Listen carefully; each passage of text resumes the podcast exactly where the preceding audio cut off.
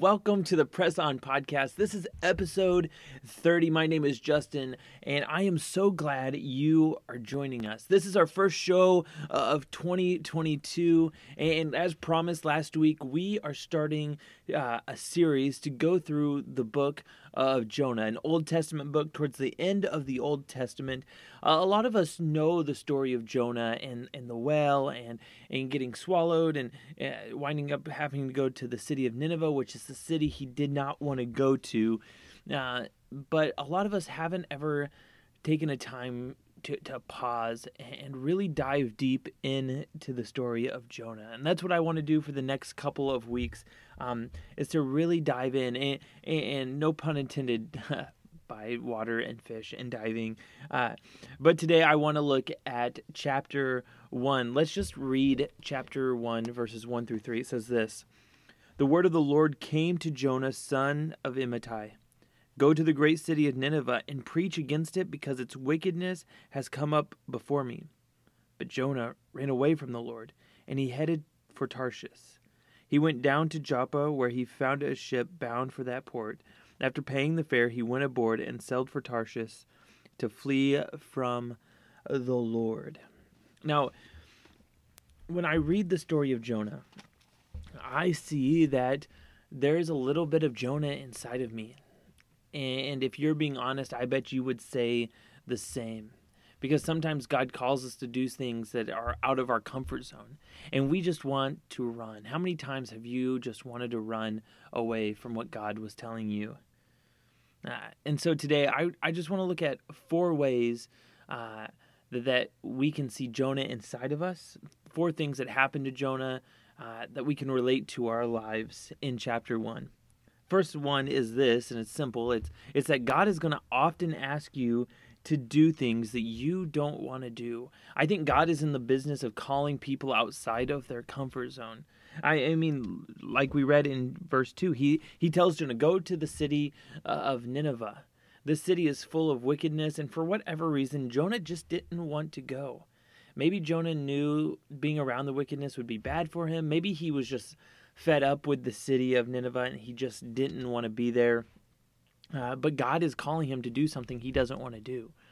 And I think God will do that to you, and He'll do that to me as well. Um, and so just be prepared that, that God calls us to live a life out of our comfort zone. If you are comfortable in your Christian walk, if you are comfortable day by day, uh, I would challenge you to, to reevaluate to really ask God what is it he's calling you to do because most likely it's going to be something outside of your comfort zone. And number 2 is this is that I think you can always find a boat sailing in the wrong direction. We read that that Jonah uh, he needed to flee to Tarshish, so he went down to Joppa. He paid the fare. He found that boat going in the wrong direction. And God's not going to force you to do anything you don't want to do. There's always going to be a, a way to run uh, but it doesn't mean it's right. And it doesn't mean that he's not going to create circumstances to try to get you to go into the right direction. Uh, we have free will, though. And so it, there's going to be an easy way out. But can I challenge you, especially in this new year, to, to try not to take the easy way out? Try not to find the boat sailing in the wrong direction. Do the hard things that God is calling you to do. Number three is this is that God just might send a storm to grab your attention. After Jonah gets on the boat, we read this Then the Lord sends a great wind on the sea, and such a violent storm arose that the ship threatened to break up. Moving down to verse 8, it says that the the members of the boat they asked Jonah, "Tell us who's responsible for making all this trouble for us? What kind of work do you do? Where do you come from?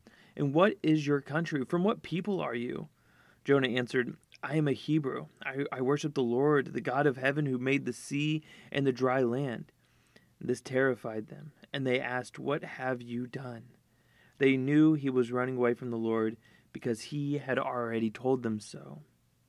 And then Jonah says this Pick me up, throw me into the sea, he replied, and it will become calm. I know that it is my fault that this great storm has come upon you. Have you ever been in a situation you know you shouldn't have been in? and everything came crashing down around you. Sometimes God sends a storm to grab your attention. And no, it's not anything we wanted. It's not easy, uh, but but God needs our attention. We we have been trying to run away from Him, and so He has to do something. Which we leads me to the last point. Uh, in chapter 15, we read this, or verse 15.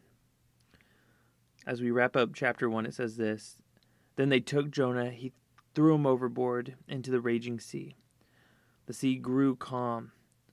At this, the men greatly feared the Lord, and they offered a sacrifice to the Lord and made vows to him. Now the Lord provided a huge fish to swallow Jonah, and Jonah was in the belly of the fish for three days and three nights. Here's what I know Jonah's worst nightmare was exactly what he needed. I mean, things couldn't possibly get worse for Jonah, right? He gets thrown off the ship into this raging sea. Uh, the sea might have died down, but he's still in the middle of the sea by himself. And then he gets swallowed by a giant fish.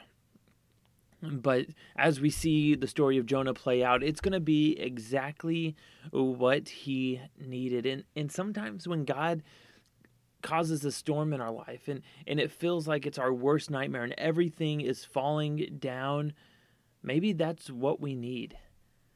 Because God is trying to draw us back closer to Him because He has a purpose for each one of us. And when we spend our time trying to run away from that purpose, He's going to do what He can to, to bring us back. We each have a little bit of Jonah inside of us.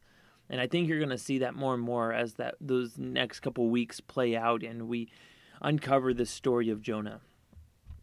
But but for today, for this moment, can I encourage you?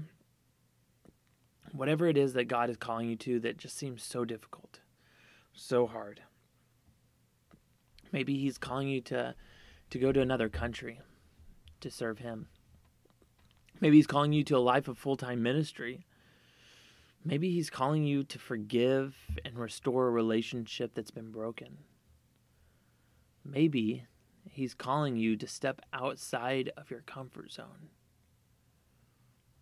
And maybe you've been running away from his calling for for a while now. And, maybe there's a storm in life and you just don't understand. And you don't understand how God could be working in all of that know that sometimes our worst nightmare is exactly what we need to be drawn back closer to our Heavenly Father. So, as you experience those tough times, those raging seas, we want to encourage you to do the one thing we encourage you to do each and every week, and that is to press on. Press on like Jonah did. No, not at first, he, he ran. But eventually, you're going to see him fall into the will of God.